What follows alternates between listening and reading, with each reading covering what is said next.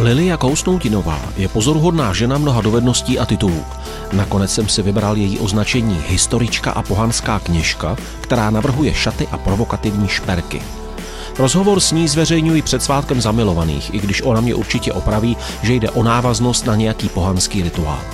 Vedli jsme spolu pozoruhodnou debatu o ženském a mužském světě. Jsem zvědav, co na to budete říkat vy. Na houseboatu obvykle mývám chlapy a jako hosty. A není to proto, že bych nějak jako stál o, o mužské respondenty, je to prostě proto, že se mi nějak nedaří správně nacházet ženy, které bych sem pozval a se kterými bych měl téma, které bychom mohli rozebírat. Takže já jsem neobyčejně rád, že tady teď vítám krásnou ženu, chytrou ženu, to je kombinace, kterou já velmi prosazuji. Žena, když je krásná a chytrá, tak to je úplně ideální dohromady.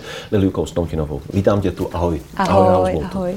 Těch témat, o kterých bychom se spolu mohli bavit, je spousta, ale já jsem se už při rozhovorech třeba s Jane Goodálovou nebo se Scilou Elworthy jsme se dotkli fenoménu ženství hmm. a když jsem si tě studoval, pouštěl jsem si různá tvoje videa na YouTube, četl jsem si tvůj web a různé články o tobě, o Karlovi Janečkovi, tak jsem si říkal, že ten fenomén ženství by mohlo být nádherné téma Uh, obzvlášť, když se bavíme jako chlap a žena teda. Můžeme to tímhle směrem poslat? Určitě, jsem zvědavá. No já taky, já jsem si na to musel trošku dodat odvahy, protože chci zabrousit i do oblastí, uh, uh, které většinou pro nás chlapi bývají tabu, tak uvidíme, jak to půjde. Úplně bych začal. Když jsem se podíval na video, ve kterém se sama představuješ, první mhm. titulek, co se tam objeví, tak je, že jsi žena mnoha tváří. Tak to samozřejmě vymyslela ta velice úžasná kameramanka Judita, která Není to natáčela a střihla. Ne, ne, ne, jo. samozřejmě. Ale jako by často dostávám zpětnou vazbu, že dělám mnoho různých věcí, často vypadají třeba i jakoby multioborově. Mně se zdá, že všechno to spojuje, mm-hmm. jedna niť a že je to velice konzistentní, ale chápu, že to nemusí na první pohled působit. Co to spojuje tedy? Spojuje to určitá touha moje, potom, jak najít krásnější způsob žití v, ženské, v ženském těle v tomhle světě. A je pravda, že mě hodně zajímají právě témata kolem těla, takže věci jako porody, samozřejmě k tomu patří sexualita, k tomu patří věci jako třeba plodnost obecně, tudíž menstruace, že jo, což pro mnoho žen je veliké téma, ať už... Že je tabu, ať už, že, mm, ať že už něco krásného, nebo naopak problematické, že jo, vlastně všechny ty témata kolem plodnosti mají hodně stínových stránek, o těch stínových stránkách se často nechceme bavit. Mm-hmm. A mhm. třetí kniha, který jsem pomáhala na svět, tak se týkala třeba potratu a interrupcí a mm-hmm. přiznám se, že ta ohromná kontroverze a dejme tomu, je vlastně jako ohromná nenávist, kterou vyvolala mě osobně velmi překvapila. Skutečně zacítila se jako tlak proti tobě, že jsi to, že jsi to neměla udělat takovou knihu, že to je špatně. No to ne, to ne, já jsem ráda, že jsem tu knihu udělala, já bych ji udělala znovu, možná uděláme i pokračování, ale překvapilo mi, jak moc to téma pořád vyvolává hodně silné emoce, hodně silné negativní emoce, a v podstatě ta ústřední myšlenka byla, že je to fenomen, který se děje, děje mm-hmm. se v mhm. Čechách hodně, že jako východní země, východoevropská země máme prostě vysokou potratovost, to je fakt, to je statistický fakt. A když už, tak není, já nemám žádné právo posuzovat, kdo jak proč, ale co já můžu udělat, že já můžu tu ženu podpořit. Mhm. Neznám někoho, kdo by tím prošel jako růžovou zahrádkou a řekl si, je, to bylo jako hezký. To prostě samozřejmě takhle se to neodehrává, naopak ty ženy často procházejí vel, velkou tmou, v různých podobách a ty terapeutické podpory je málo. Takže my jsme zkoumali způsoby, jak my jako ženy můžeme najít určitou sounáležitost a já tomu říkám sesterství, prostě podporu vzájemnou, proto abychom tady v těch těžkých momentech byly pro sebe platný. Ale netýká se to jenom interrupce, to je stejný porodu. Někdo má tak strašný zážitek z porodu, mm-hmm. že z toho potřebuje a, se vymluvit, a, vyplakat a, a podobně. naopak má jako jeden z nejkrásnějších okamžiků života. Prostě. Přesně tak a o tom je taky potřeba mluvit, mm-hmm. protože to se málo ví, že porod může být extatický, že může být nádherný a že myslím si, že to je informace, kterou bychom tady v tom éteru měli víc prosazovat, aby jsme vůbec mohli jako k něčemu takovému aspirovat, že? protože když si myslím, mhm. že to musí být těžké, no tak jako je větší šance, že to tak asi dopadne. Že? Když vím, že to může být těžké, ale může to také být wow, no tak hold tomu wow vytvářím trošku Zkusme větší pomoci. příležitost. Nemusí to být, ale je nemusí, dobré nemusí. tomu dát prostor. Přesně tak. Někdo se baví o feminismu ve smyslu nebo ženských právech a svobodách, ve smyslu prácí, ve smyslu toho, aby jsme mohli být snajperky, ve smyslu mm. toho, aby platy byly. To jsou všechno hodně důležité témata, ale já myslím, že ve chvíli, kdy v tématu porodnictví, kdy v tématu, nebo v, obecně v tématech plodnosti, tam, kde se jedná o tělo, tam, kde se jedná o rozhodování, úplně základní, že o svobodě toho, co se dělá s mým tělem, kde, kde já můžu rozhodovat, jo, kdo mě naslouchá a kde začíná být pod nátlakem nebo tlačena třeba do rozhodnutí, které si nepřeju, tak tam je ta skutečná svoboda, kterou uh-huh, musíme uh-huh, si ctít. Uh-huh, a zároveň uh-huh. si myslím, že úcta, úcta k ženě, která rodí, úcta k ženě matce, úcta obecně k mateřství, ale i ke všem péčovatelským profesím nebo výkonům, že jo, které jsou vlastně v domácnosti péče o starý lidi, péče o domácnost obecně, že vlastně všechny tady ty ženské neviditelné práce jsou takovým tím jako klíčem a zároveň často kořenům, um, kořenem zla celého toho gender který si myslím, že je teď důležitý řešit. Mm-hmm. Aby jo, jsme se jo, dostali jo. dál, aby jsme se dostali do společnosti, kde fakt se můžeme potkávat jako muž a žena, jako velice odlišné bytosti. Já to, myslím, že jsou velice odlišné bytosti. To z duše, ano, ano. Ale, ale rovné si v té odlišnosti, kde uznávám já důležitost toho mužského prvku, muž uznává důležitost toho mého prvku a v úctě vlastně můžeme nacházet potom, předpokládám většinou, že nějakou lásku a společné tvoření a společnou cestu životem, ale myslím, že ta rovnost mm-hmm. je tam velice je důležitá. Hromada mých kamarádů, když řeknu, že podle mě má být žena krásná a chytrá, mm. tak hromada mých kamarádů zvedne v obočí a řekne, co to je za blbost, jsi to slyšel. A jak máme tendence všechno a všechny zjednodušovat, mm. což nepovažuji za nějakou hruzu, to je prostě holta realita života, mm. aby jsme se ze všeho nezbláznili, tak si snažíme udělat nějaký slogany, jak třídíme, tak mám pocit, že tvůj mediální obraz ti křivdí. Hmm. Eh, že se novináři velmi často snaží zjednodušit ten pohled na tebe různým pokřivením a už jenom tady tím úvodem té debaty eh, se o to vyrozvídáme. Můžeme si tě nacítit, jak přemýšlíš, kým si. Hodně se mluví o tom, že v dnešní době posiluje role ženy, a slábne role mužů.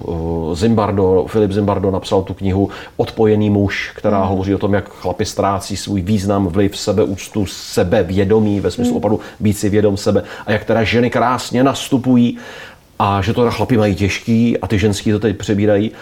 Ale já mám pocit, že to není jednoduchý období pro ženy. Že to je pro chlapy těžký v tom dnešním světě, jako si fakt najít, kým teda jsem, když to klasické chlapství se hůř vybíjí, hůř nachází, i obhajuje ve společnosti, velmi často nepřijde, to je hrubé, skřupané, já nevím co, ale myslím si, že to automaticky neznamená, že to vy ženy máte snadné. Já mám pocit, že v dnešním světě najít v sobě, ve vás, hmm. kým jsem, jsem-li žena, a co ve mně je to ženské, že to je velmi těžké. Že dřív, když ten svět byl hodně polarizovaný, chlapský, ženský svět, tak žena jasně mohla v tom prostoru, být třeba někdy nespravedlivě vymezeném, si najít, kým je. Ale myslím, že teďka v tom otevřeném prostoru si říct tak a toto postavím jako své ženství, může být obtížné. Mm-hmm. Souhlasíš s tím? Já myslím, že máš pravdu. Že vlastně, že vycházíme z nějakého dlouholetého stereotypu, byť teda taky není úplně pravdivý. Ostatně ty ženy, které tady máme v projektu, jsou toho důkazem, že ve všech, ve všech staletích, ve všech profesích se objevovaly ženy, byť to bylo nemožné, byť to bylo zakázané, byť to prostě nešlo, ale oni to přece jenom dělali. Takže mm. představa toho, že 2000 let ženy seděly doma, rodily a vařily, to není pravda. Mm. Jo, to je taky jako úplně pokřivený obraz. Ale dejme tomu, byl to dominantní stereotyp. Že potom jsme přešli vlastně k tomu, že žena začala být vítaná v různých profesích víc, že jo, začala se vybojovávat vlastně místo pod sluncem na místech, kde dřív ženy téměř nebo mohly teda v převleku třeba nebo s nějakým pseudonymem, že? A vlastně eh, teď jsme se zasekli podle mě tady nejvíc v tom, čemu říkáme double burden, neboli to, že se očekává, že žena bude plnit stále na 100% tu domácí roli, Plus. ty dobré maminky, Aha. manželky, uklízečky, kuchařky, že jo. A zároveň bude dobře vydělávat aby náhodou nebyla příživnice zlatokopka. Že? Nicméně, kdyby jenom dělala tu kariéru a přišla domů, že sedla se na gauč a otevřela se pivo, no tak je to krkavčí matka, je to prostě totálně nemožná ženská.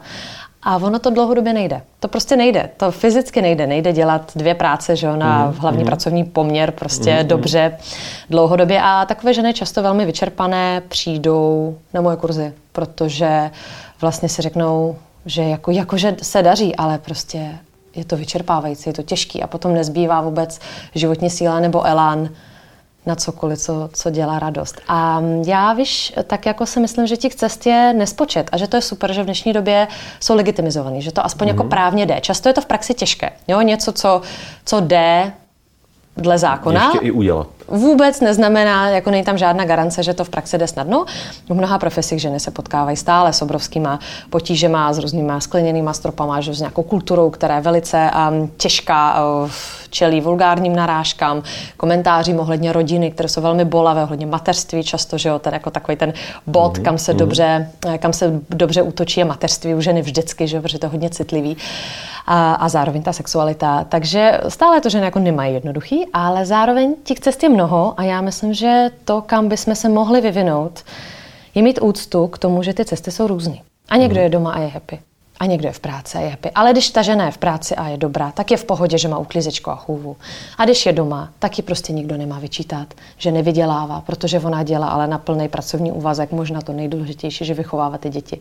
A nějaká rodina se najde na rovnováhu úplně jinak. Oba pracují, mají péčovatelku nebo babičku, že jo.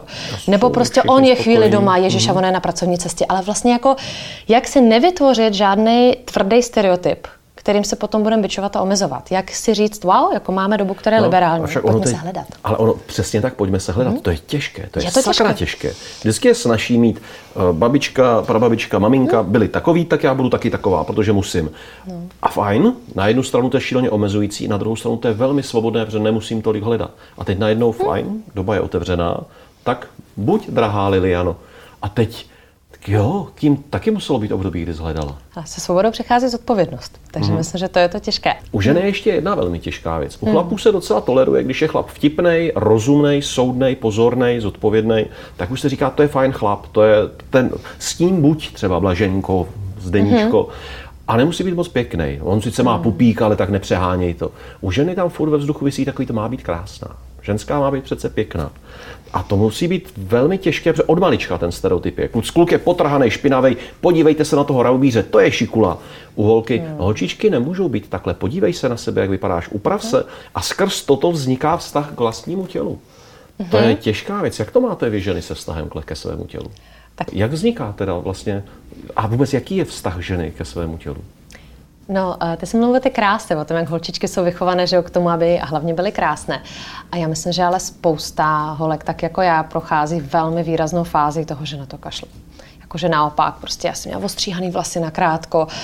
Často si mysleli, že jsem kluk. Mm-hmm, Mně se to mm-hmm. líbilo. Jo, třeba v tramvaji prostě mi říkali, posuň se jakože v mužském že jo, rodě a tak. A to je podle mě také přirozenou součástí vývoje, že tam musí být jakoby ta fáze toho rebelství, vyzkoušet si opak, mm-hmm, vyzkoušet si mm-hmm. ty šminky, že jo, a vlastně ve finále si myslím, že jde dojít k tomu, že může být taková ta povrchní krása silikonová, která je hodně nezajímavá, mm-hmm. Že jo, a může být krása, která je určitým autentickým odrazem toho, kdo ta, ta žena je. krásná kdy si jako dokreslí samu sebe, jo? Ne, že se vezme nějakou šablonu, zase stereotyp, že jo, prostě jo, tak modní prostě něco si tady napatlám. Já třeba neumím se malovat, vůbec mi to nevadí, neumím se česat, neumím nic a, a že jo, jsem obrovskou oblíbenky modní policie, protože u mě je všechno špatně, ale nikdo neví, že já to dělám pět minut, takže já jsem hrdá na to, že jsem vůbec něco. A vlastně, a víš jak, ono, když to dokresluje mě a moji osobnost, mm-hmm. tak mhm. tam mi to přijde v pořádku. A tam potom takové to zdobení se, vlastně jako zkráslování se, zdobení že se. co je tvé, tedy jako, jako v čem se cítíš být sebou. Mm-hmm. Tak Ale, tomu rozumím. A je tam hodně důležitá podle mě i rovina vzájemné podpory. Takové té ženské podpory. Že když mám kruhy kamarádek, které, eh, se kterými si to, ono, že takový ten, eh, ten kýčovitý citát, že buď ta žena, která napraví korunu jiný ženy, aniž by si upozornila na to, že jí má na křivo. Jo, že vlastně jako vzájemně ze sebe vytahovat to hezčí, to krásnější, radit si, oblíkat se. Víš, takové to staré, když si představíme, jak se museli ano, šněrovat do těch korzetů. Tak to je velmi krásná a výživná věc. Ale to je zrádná voda, mám takový pocit, že mnohdy jako to je, ne, moc ti to sluší, ty jsi ale pěkná, vidíte. No ne, tak tohle přesně to není ono. No tohle, právě, ano, ale ne, že ne, tam ne, je těžké to poznat. To je ta Jakým radarem si řekneš, mm, tahle kecá, nebo tahle má pravdu. No tak to podle mě je fakt jako nutný pro jakoukoliv ženu, pro její prostě zdraví, sebevědomí a vůbec fungování ve světě mít blízký kruh fakt jako spolehlivých, pravdivých žen kolem sebe. Ano, který podpoří, který také řeknou, hele, tohle se přehnala, to jako nebylo dobrý, protože jo, já se pamatuju, že jsem byla u Krause, to byla katastrofa, já jsem probrečela celý den, fakt to byl jako absolutně nejhorší, dá se říct, den vůbec v historii našeho vztahu s Karlem. Já jsem považovala za výkon, že tam nepláču. Mm-hmm. Plácala jsem, plácala, neřekla jsem nic důležitého, neřekla, vím to. A když jsem sešla, tak moje PR, jo, hele, to bylo super. Říkám, prosím tě. A vedle byla moje dobrá kamarádka, nechci jmenovat, protože hele, tak tohle se ti fakt nepovedlo. Pojď, prostě jdeme to zapít. Jo, mm-hmm. a tohle je fajn, tohle protože tohle je ta podpora, kterou člověk potřebuje. Takový ty referenční body. A zároveň to musí být lidi, se kterými souzním. Že? Když je to někdo, kdo žije způsobem, který já nechápu, takhle já bych nechtěla žít, nerozumím tomu, nesouhlasím s tím, no samozřejmě, že i ty rady, i ten feedback bude pro mě vlastně mimo. Mm-hmm. Takže určité souznění v nějakém jádru tam musí být. Tak já už si z toho takhle vytahuji uh, autenticita přijít na to, kým jsem jako hmm. žena, což je opravdu, fakt si myslím, že to není snadná věc v dnešní době. I pro muže. Pro chlapy, no to, to je lidské, ne. No. Jo, jo, jo, hmm. to určitě ano. A pospolitost, mít kamarádky, ale které vím, že fungují, mm-hmm. o které se můžu opřít. A já si myslím, že už tyhle ty dvě věci pro spoustu holek, pokud se na nás dívají ženský, mm-hmm. tak bude říkat, no to se to hezky říká, ale kde ty kamarádky najdu, jak se k ním dostanu, uh, zjistit, kým přesně jsem a být autentická. Já se snažím, ale v práci to nestíhám, v doma hmm. všechno. Co radíš, co říkáš, nějaká první jedna rada, něco? Tak já si ten prostor kolem sebe vytvářím. Já si vytvářím kolem sebe komunitu žen, které nějak fungují tak, že máme v jádru společné hodnoty. Jo, dál jsme každá jiná, máme jinou cestu, ale prostě jsme schopni se podpořit a občas si jako je zdravě skritizovat. A děláš kurzy, tak co řekneš kurzy. na těch kurzech? Tak na těch kurzech třeba, když se bavíme o autenticitě, my vyzkoušíme různé polohy. Jo? Když prostě, ne, když to neskusím, tak nevím. Jak mm-hmm. můžu vědět, co je moje autentické a pravdivé, když celý život sedím prostě tady a nechci z toho vystoupit.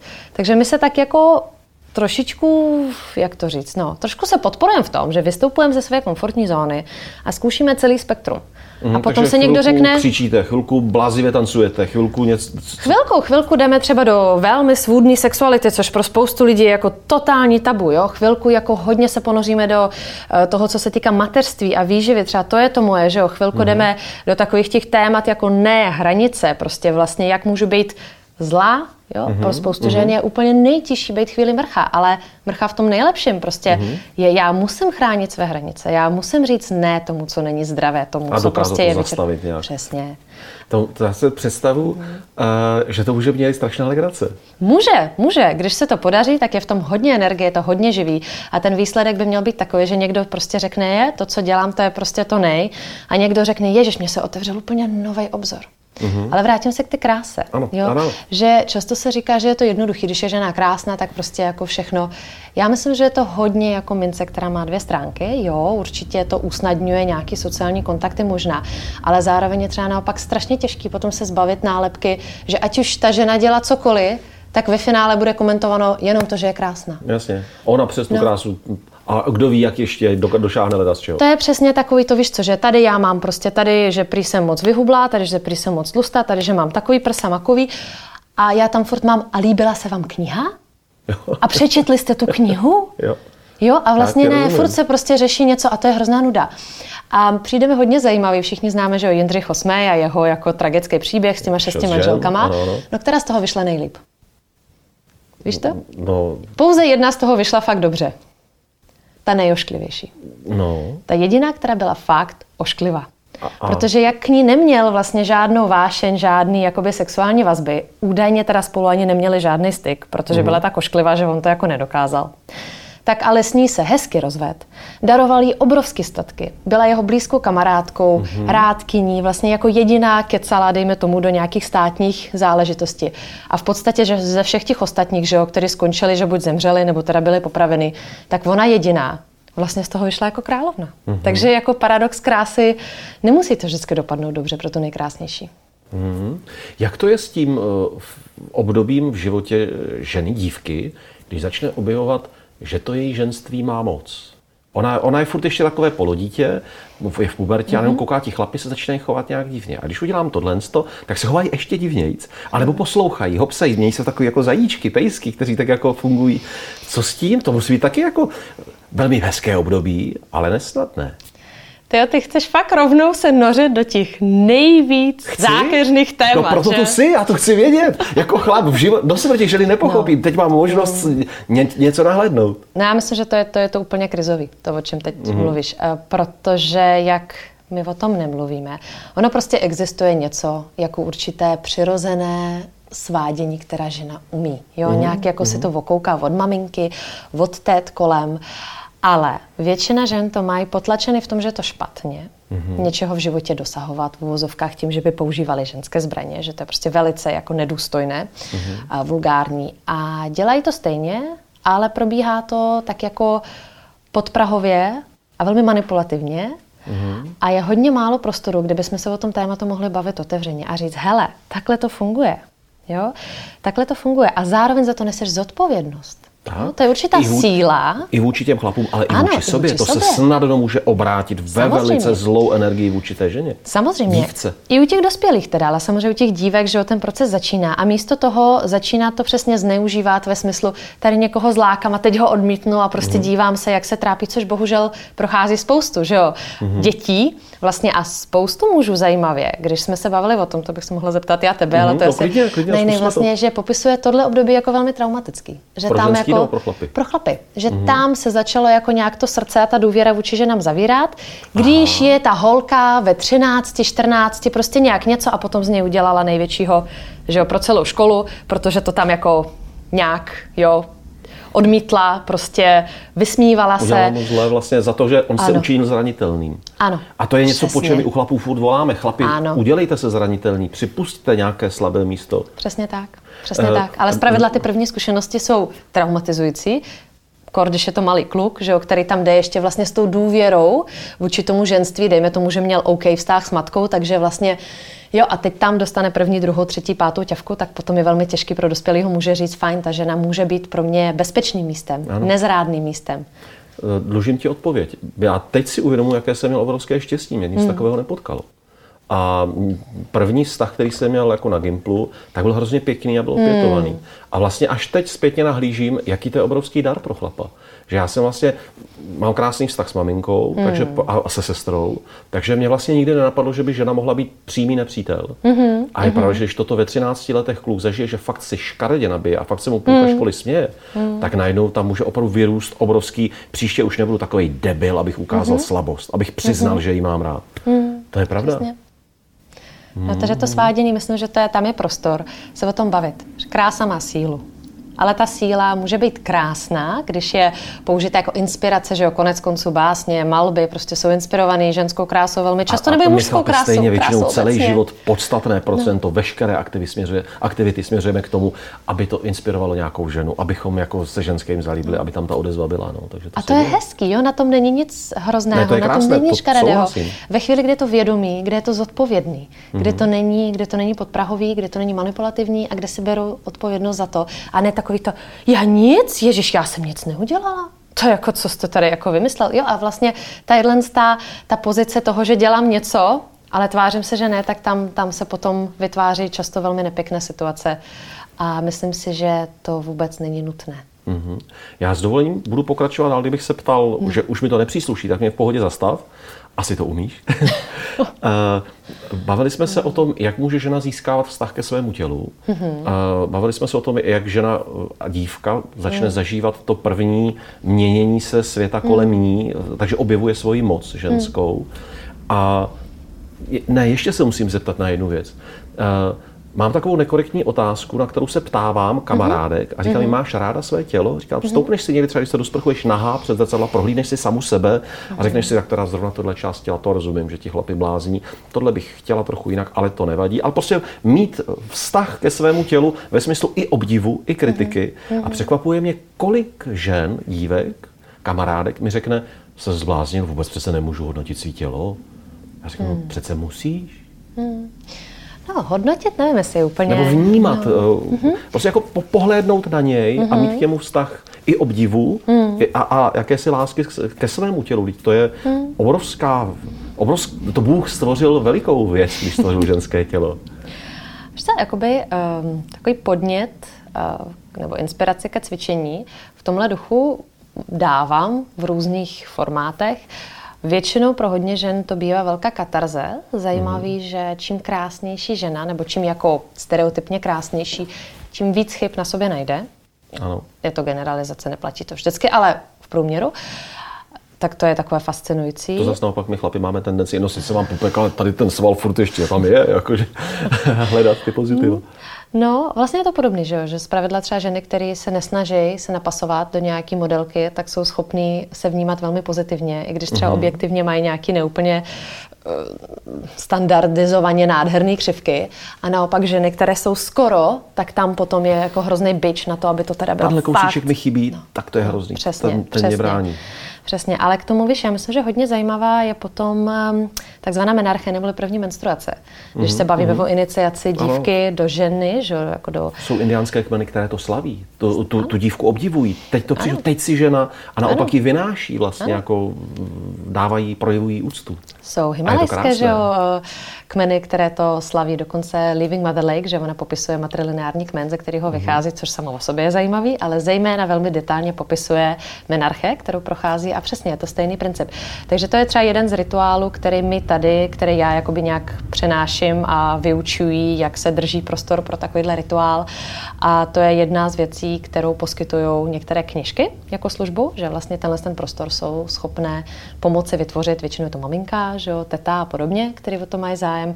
A Musí to chtít ta dívka, to Ano, je to jasné, je jasné, nesmí ano. se to dělat eh, jako pro ní, bez ní a, a myslím si, že je to velmi kritický bod, že tam ta jako ta láska, úcta k tomu, že to tělo je plodné a proto krvácí, že je to vlastně jako krásný důkaz toho, že může tvořit život, bude-li chtít, Ano, nemusí. ano, ano. Jo, samozřejmě, že a samozřejmě tam patří takový jako rady, hele, a když tě to bolí, tak tohle a babské rady a příběhy, jo, a smích. A A, takže vzniká i úplně jiný typ ženské pospolitosti. Přesně tak. A to je to sdílení v tom kruhu, jo. To, tam už začíná ten kruh žen, do kterého vlastně já vstupuji jako dívka, když začínám krvácet, tak vstupuji do takového toho, toho tajného ženského, kde se povídá o těch zajímavých věcech zakázaných. Jo, tak vlastně je to i součástí toho, že se stává součástí ženského kruhu. A to si myslím, že může udělat hodně pro to vnímání sama sebe. Je určitě velmi důležité, aby právě maminky, tety eh, s tou eh, dívkou hovořili, než přijde první menstruace, aby věděla, mm-hmm. co se bude dít, aby věděla, že to je něco, které, co teprve zjistí, jak se bude cítit, ale co je důležité a co ji opravdu povyšuje už na potenciální matku, že to je krásná jako Ano. změna vlastně. Ano. Byť A- věřím, že spousta holek, která se třeba dívá, já ti dám krásná změna, každý měsíc mě bolí břicho, nemůžu chodit, hlava mě bolí, nenávidím celý svět a ty tam jako chlap jasně řekneš, že je to krásný, no. Ne, ale je to tak a to je přesně o tom, jako, že to nemůže být ani takový to jako růžový, je, to je tak úžasný a teď prostě budeš jako bohyně plodnosti, to je taky vlastně bullshit, protože ano, většinu žen to bolí, většina mm-hmm. žen se potýká s nějakýma výkyvama, že jo, ať už eh, emocí nebo nějakou fyzickou neschopností v ty dny a to je přirozené a tam je fajn říct, že ale prostě je normální odpočívat. Ano. Jo, to je Ano. jakoby úplně jednoduchá message. Jsi hrozně unavená, to je v pořádku, to je běžný a je normální odpočívat, protože nedělat nic navíc. Nějaký minimum je asi potřeba vždycky splnit třeba, ale potom fakt si dej ten čas. a Deka to je krp obrovský kakao. klíč. Co? Deka krp kakao. Jo, ano, ano, ano, ale fakt. A potom zajímavé je, že celý ten měsíc pravidla vypadá úplně jinak, protože když se jako v tady tom období um, udřu, tak to tělo je potom kaput. Jo? Ano, a když si ano. tam dám tu regeneraci, tak potom to tělo funguje a mně se to v podstatě velmi vyplatí. Ono se mi odvděčí. A to je třeba už taková drobnost, která může změnit fakt hodně. Mm, Připadá mi jako zločin, opravdu jako svého druhu zločin, když muž, který uh, jde do prvního milování s dívkou, a k ní není pozorný. Uh, potkal jsem několik dívek, které si to nesli jako fakt jako škaredý dědictví, se kterým pak dlouhý roky nějakým způsobem bojovali, protože najednou i jejich vztah k sobě, jejich vztah k orgazmu, jejich vztah k chlapům se najednou velmi jako posouval, těžce tvaroval. Já teď s dovolím řeknu jednu takovou historku. Do knížky Albánie kráska se špatnou pověstí, eh, jsem, kterou jsem napsal společně s Mirkem Náplavou, jsem vložil kapitolu, eh, kde tak jako z legrace eh, vyprávím, že, by, že bych zavedl institut putovního panáku, a tím pádem, když by se muž pomiloval se svojí přítelkyní a bylo by to pro oba krásné, tak by řekl panečku, eh, Toníčko, to je ale nádherné, tebe musel zasvětit nějaký pozorný milenec. Řekla bys mi, kdo to byl, já bych mu poslal panáka. A že by to fungovalo něco jako na principu autorských odměn, že by zmizela taková ta chlapská žárlivost, jako že eh, všichni tví předchozí milenci neexistují, až ode mě se to počítá a hlavně o nich nemluv. Tak naopak, že by se to řeklo, že to taky je, má to tak být. A že by to tím pádem i mohlo krásně fungovat, že když bude nějaký pán už jako stařec, ale eh, jednou za měsíc přijede pošťák a furt mu přinese láhev nějaké staré whisky, takže i dámy v ulici budou říkat, to musel být čtramák vám, řeknu paní Vopičková.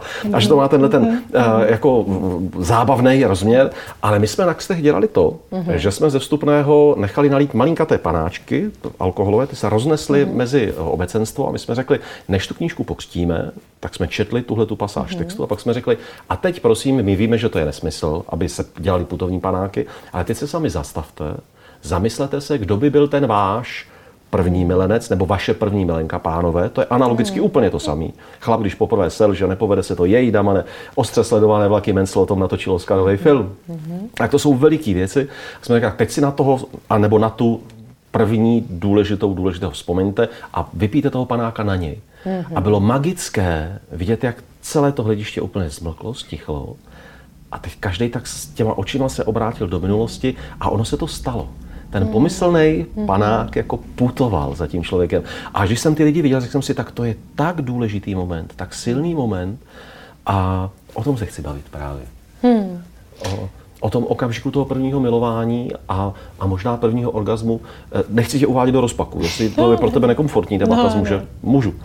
Můžeš, tak co, co se děje se ženami, jak, jak k tomu přistoupit, nebo co bychom my chlapi o tom měli hmm. vědět, abychom neublížili?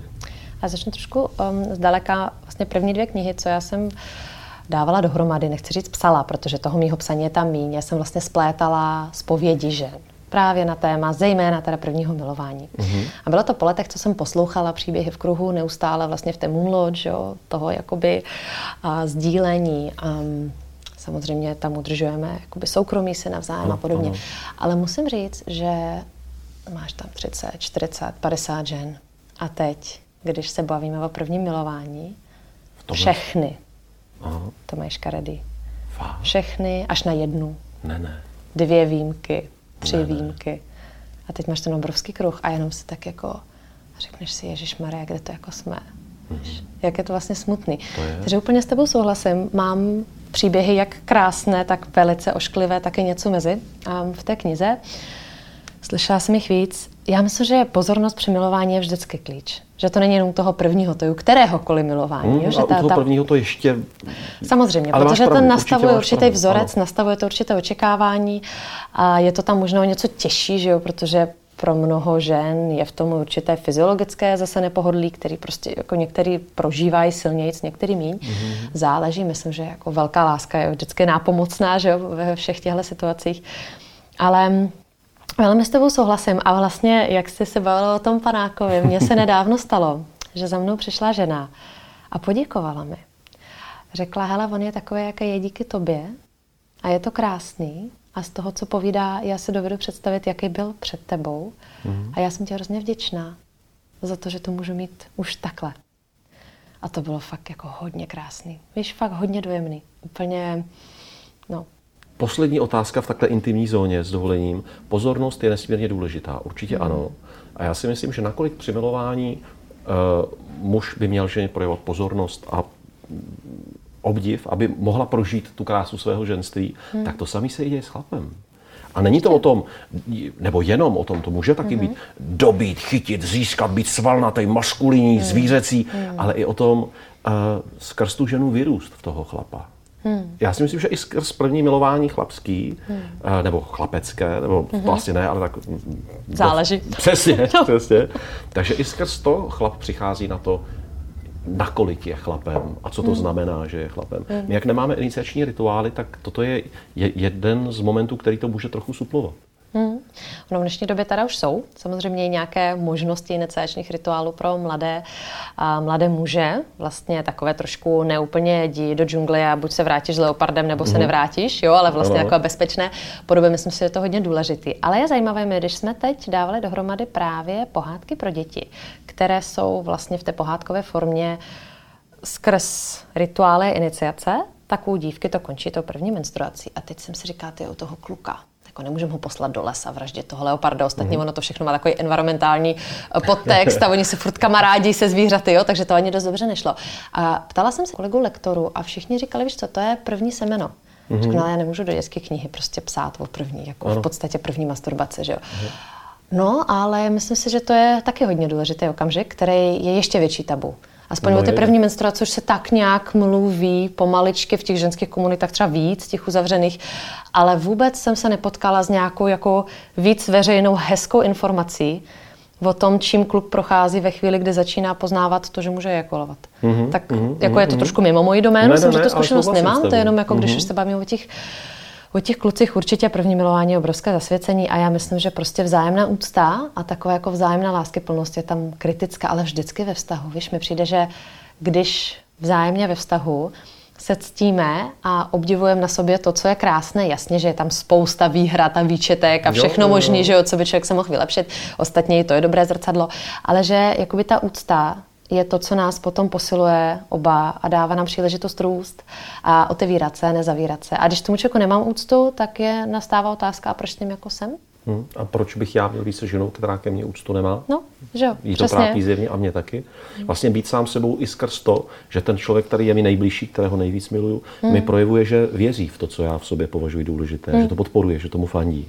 No, ale a samozřejmě to asi ani nestojí za zmínku, ale obrovskou, jak to říct, ne službu, ale jako škodu podle mě tady dělá pornografie, protože to je ohromný zdroj informací, které nejsou ani pravdivé, nejen, že jsou přehnané a vedou do určitého jednoho směru, který zpravidla nevede k tomu nejkrásnějšímu milování, ale často ani neodpovídá prostě fyziologii lidské.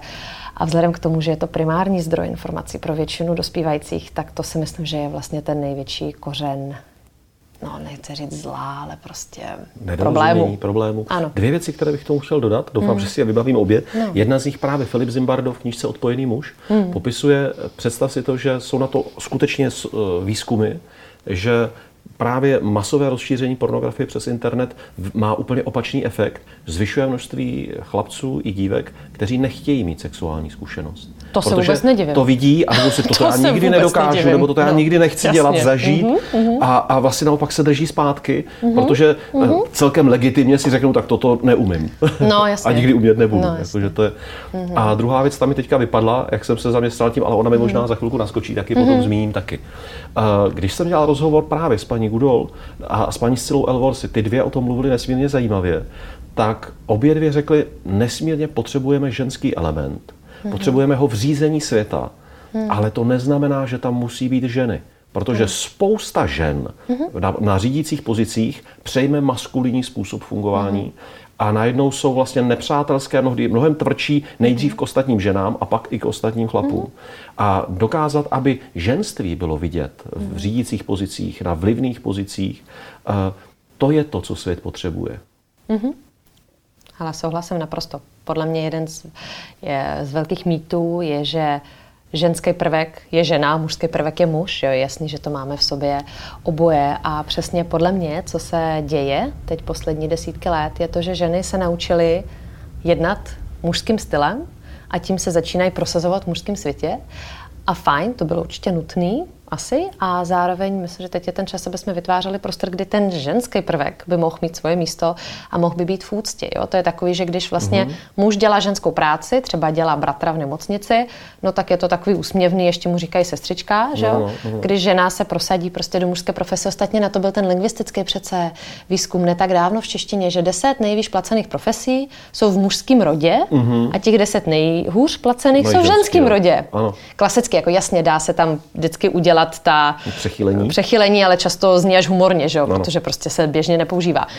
Takže to, že jo, jak ty tu pečující složku, jo, jakoby jak tu kvalitu, která se stará o emoční prostředí, která je zaměřena na tělo, na zdraví, jo, na určitou harmonii, což si myslím, že je hodně ženský prvek, to, to co cítí, jo, to, co vnímá krásu, to, co třeba je zranitelné, jo, protože pro to, abych cítila, tak musím být napojená. V tom napojení jsem zranitelná, že jo. Jsem, když jsem za štítama, tak jsem samozřejmě v pohodě, ale zároveň jako Ale- ta možnost ano. kontaktu je omezená. Takže jak toto ctít? A ctít to ano v ženách a ano v mužích. A zajímavé je, třeba například, já když jsem na LSI tohle téma um, probírala, prostě prezentovala, tak ve chvíli, čím víc mužů začínají dělat určitou věc, třeba starat se o děti, dejme tomu, tím hodnota té práce stoupá. Protože Takže... chlap začíná rozumět, jak to je komplikovaný, těžký ano. a cený. Jak, ano. Jak, jak velký to je přínos. Takže já nejsem Rozumím. zastáncem toho, aby se řeklo 50-50, prostě dneska hlídáš ty, zítra hlídám já. Já myslím, že každá rodina by se to měla zařídit podle sebe a předpokládám, že víc rodin budou mít prostě ženu doma s dětma a to je super, protože to tak cítí, jo, jako vůbec netlačím nějaký to, ale myslím si, že ten proces toho, aby muži si fakt vyzkoušeli pořádně ty ženský, domácí, neviditelný, automatický práce, je absolutně nutný k tomu, aby ta hodnota začala být vidět. Možná bohužel, ale prostě to funguje. Statistika to ukazuje a myslím si, že to je taky cesta. Protože oni všechny ty automatické práce zdaleka nejsou automaticky. A je to, že jo, když to vyhodnocoval Forbes, a je to víc let, teda jsem na tom LSI, že jo, to už je taky 5-6 mm-hmm. let, co mm-hmm. jsem studovala a to byl ještě starší výzkum, takže dejme 7-8, nějaká inflace musíme přepočítat, ale tehdy to bylo podle mě 115 tisíc dolarů, mm-hmm. že se vyhodnotil jako plat, který by měla dostávat žena nebo ten člověk, který vykonává neviditelné automatické domácí práce v té no. domácnosti. Oh. Jo, takže dejme tomu 150, 130, nevím, jo, mohli bychom to spočítat. Prostě ohromná, ohromné množství peněz. Ale nejde o peníze, jde o úctu. Ale totiž no. ono je dobře, i když se to kvantifikuje, že hodně mm-hmm. žen vlastně ve chvíli, kdy nepřináší peníze do té domácnosti, tak najednou začne mít pocit, že vlastně jakoby je málo platná. A že tím, že ty to takhle kvantifikuješ, nebo hmm. ti výzkumníci to kvantifikovali, tak to je jistý vzkaz, jistá zpráva, nebojte se, lze to kvantifikovat. A když by se to hmm. řeklo, přinášíte 130 tisíc dolarů ročně do té domácnosti, mm-hmm. tak fajn. Kolik chlapů v Čechách běžně vydělá ročně 130 tisíc dolarů? To, to je najednou posunuté jinam. Ona ta kvantifikace hodně zrádná. Jo? Je, Třeba ještě je existuje... To jo. Ale někdy, hmm. někdy zazvoní. Další doména, kde kvantifikace může být užitečná, ale je to až v podstatě amorální. My jsme eh, se bavili o kvantifikaci toho, jak moc je pro stát nevýhodné domácí násilí. Mm-hmm. Ne nemorální, ne prostě jako trauma prostě dětí, co to stojí. Co to stojí? A stojí to hodně protože samozřejmě ta ztráta že jo, na výdělku, zdravotní náklady, to, co se děje kolem dětí, že jo, služby, které jsou následně mm-hmm. nutné, mm-hmm. tak eh, je to ohromné množství peněz. A je to hodně zajímavý přístup. Vždycky jsme se bavili o morálce toho, je to jako funkční přístup, protože se to dá odprezentovat že jo, no, na, tabulka, vlastně, na státní čísla. úrovni a říct, podívejte, tolik my ztrácíme a proto ten program, který stojí procento toho, o co vlastně přicházíme ročně, se vyplatí. Není to jenom, že jste hodní. Ale jako, je to šetříte. hodně zvláštní přístup. To zase jako musíš uznat, že je to takový trošku jako mráz po zádech, když by no se to, to všechno mělo prezentovat takto. Kolik peněz stojí no. facka doma. Přesně tak. Přesně tak, o tom to přece není. A proto si myslím, že hodně důležitá je úcta. Taková mm. ta sebeúcta, že já vím, že když jsem doma s dětma, tak je to fakt důležité ten chlap ví, že je to fakt důležité, nebo naopak. Mm-hmm, jo? Mm-hmm. A vzájemná úcta v tom, že je, že a co ty jako děláš celý den, když jsi doma? Jo, prostě to jsou strašné otázky, které na tu vyčerpanou ženu, která nespala roky, je prostě poslední Tisíc kapka. Let. Poslední Tisíc let nedospaný, to tak no. je. A myslím, že vůbec je. mateřská dovolená, to jsme zase u těch slov. To, to slovní spojení, mateřská no. dovolená. A snažili se to v parlamentu změnit a neprošlo to. Tak no, ano, to je jako když rodí chlap, tak ženská na mateřský dovolený. No, to jsou věci, které já prostě jo, jo, jo, jo. Lili, já ti mnohokrát děkuji za tento rozhovor, za tvoji odvahu, s jakou se do toho pustila, eh, s jakou jsme se mohli bavit o vlastně mnohdy tabuizovaných tématech. A eh, já bych se nechtěl loučit bez toho, že bych řekl alespoň pár slov o této knížce. My jsme se sešli proto, abychom ji i zpropagovali a to se nestalo. Tak jsem bohyně, tam čtu jsem žena, jsem bohyně. Já jsem s tím názvem měla docela problém. Malé, malé jsem žena, velké jo, jo. jsem bohyně. Ona je to, ten projekt se jmenuje Jsem žena. A teď ano. to má různé koncovky. Jsem bohyně, ostatně tady vlastně druhá kniha, kterou teď chystáme, jsem Evropa, potom bude se příroda, trošku víc o životním prostředí. Takže v té první knize se bavíme o mytologii. A bavíme se o ní, protože slovanská mytologie je velmi bohatá, velmi bohatá na právě ženské archetypy. Ty ženy jsou různorody, některé jsou ty matky, některé jsou ty smrtky, že jo? některé jsou bojovné, některé jsou krásné a svůdné. Takže vlastně všechno, co jsme tady probírali, lze v té paletě naleznout. A každá nese nějaké téma. Třeba to, co jsme uh, probírali u těch holek a mm-hmm. té kráse, tak to, to nese kostroma jako téma, že jo, živá roda, nesou ty porody a to mm-hmm. mateřství, výživo mm-hmm. a tak dále. A je to vlastně takový průvodce ženskými tématy, které jsou úplně nadčasové. Oni je řešili ty pra, pra, pra, prostě pra, pra babičky v tehdejších dobách, že jo, proto to měli i jako odraz v tom mytologickém panteonu, je řešíme je dneska. Myslím si, že ta paleta je fajn už jenom proto, že poskytuje různé podněty k zamyšlení a zároveň ukazuje minimálně, tady máme 13, že jo, taky byl původně kalendář, takže 12 měsíců plus jedna průvodkyně, takovej takovou paletu, co všechno můžu být. A pořád je to ženské, to je pořád je to úctyhodné, pořád je to v pořádku. Mně se na to moc líbí. První jsem si říkal, aha, to je kniha pro vnitřní dialog ženy aby si žena hmm. mohla, pak jsem si říkal, ne, ne, ne, to je i pro vnitřní dialog muže, aby si říkal, hmm. jaké myšlenky v sobě nese žena a řekl, a teď jsem si řekl, ne, ne, ne, to je pro vzájemný dialog muže hmm. a ženy, že se tam určitě dá najít spousta témat, o kterých by si spolu mohli chlapi se ženskými nesmírně zajímavě popovídat. Já myslím, že jo, ostatně vlastně muži a bohové jsou integrální součástí, že mnoha hmm. těch mýtů a příběhů. Nicméně to jsem bohyně je fakt myšlený a je to tady napsaný s tím malým b, jo, že vlastně bohyně, jako to mm-hmm. božské, to, to duchovní, že jo, to, co má náboženský význam, tak to je něco tak velkého, že tam bych se neodvážila v žádném případě říct, že to jsem žena, jsem bohyně. Tohle je myšlený jako takové to bohyně, jako že jsi hezká celistvá žena. A já to tam v úvodu velmi rozebírám. Jo? Ten název jsem nevymyslela já, souhlasila jsem s ním nakonec, ale trošku jsem se vždycky prála s tím, zdále to nepůsobí moc, jako takové až arrogantní. Mm-hmm. Ale fakt jako je to myšlený jako ta, ta bohyně s tím malým B. Nicméně ty uh, se zmínil ty páry a toho muže a ten dialog, tak vlastně tam mi to vede. Máme v plánu pět knih, vlastně mm-hmm. pět dílů, um, který se budou dívat na různé aspekty, takhle ty palety. Ten druhý díl už máme nafocený mm-hmm. a vlastně teď mm-hmm. ho máme ve formě kalendáře a jsou to ženy z historie. Takže tady vlastně jsme v té úplně hluboké historii, v té mytologii. Potom jdeme o krok dál a jdeme do skutečných příběhů skutečných žen. Že jo, bavili jsme se o ty mojí rodině a táborech, takže já třeba o Ireně Sendlerovi nedokážu povídat, aniž bych se nerozplakala, takže nebudu vyprávět její příběh, ale prostě je to neskutečná Polka, která zachraňovala děti z varšavského geta a většina lidí její jméno prostě nezná. Mm-hmm. Přitom je to mhm. vlastně Schindler v sukni. A navíc na rozdíl od Schindlera, který přece jenom měl nějakou protekci a nějakou moc díky tomu svému postavení, díky tak ano. ona tam jezdila, že jo, vlastně jako mechanik a děti vyvážela mezi nářadím, učila psa štěkat, kdy byly hlídky, tak aby ty malí děti, kdyby plakali. Byla mučená, byla odsouzená, byla vlastně odsouzena trestu smrti, unikla nějakým zázrakem nebo prostě nějakou machinací, následně byla mučená uh, dalším režimem, protože byla považována za příliš um, jaksi svobodomyslnou. Mm-hmm. Takže až po revoluci, vlastně až v 90. letech, už teda v že jo, věku, ona se teda dožila velmi požehnaného věku, tak ona konečně dostala nějaké uznání. Jo, to mm-hmm. jakoby, o, prostě ti hrdinství tam, to o tom jsme se mohli povídat dlouho, ale co je důležité, její jméno skoro nikdo nezná. A my jsme se snažili najít příběhy takových žen. Takových žen, které zahrály opravdu velmi důležitou roli v dějinách Evropy, ale ne ty prvoplánové. Alžbětu mm. znáš, jo, mm. Izabelu znáš, ale když ti řeknu třeba Matilda Skanosy, tak, přitom to je pánovnice, která je minimálně tak důležitá, jejíž vlastně výkon byl neskutečný. Ona vládla sama. Byla rozvedená. Já tě zastavím. Jo. Já tě no. zastavím.